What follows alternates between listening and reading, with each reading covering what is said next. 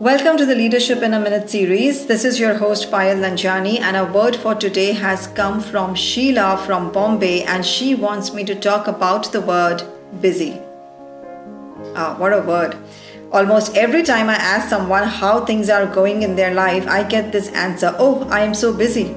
You know, we, we, we seem so proud letting someone know that we are busy. You know, and, and, and we live in a society that glorifies business you know we we think a busy person might be of a higher status that you know being busy equals more money more business more success more work. And not being busy has become a taboo in our society. In fact you know working hard is admirable or doubtful but business is not equal to business. It's it's not equal to being productive.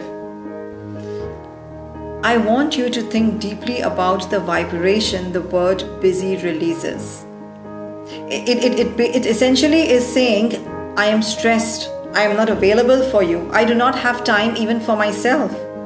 It sends a strong message that I don't have time for anyone or anything, and this manifests, uh, manifests itself into reality in our work environment. That's why that's why we see everyone around us working in tension and anxiety. You know, check just check just check the number of times you said to yourself, "I don't have time," or that it's hard for me to find time. This is because our vocabulary that we repeat every day, I am busy, has just entered into so much deep into our systems. So, so here's what I encourage you rather than using the word busy, which is actually draining down your energy, how about you begin to use the word productive? My day is productive.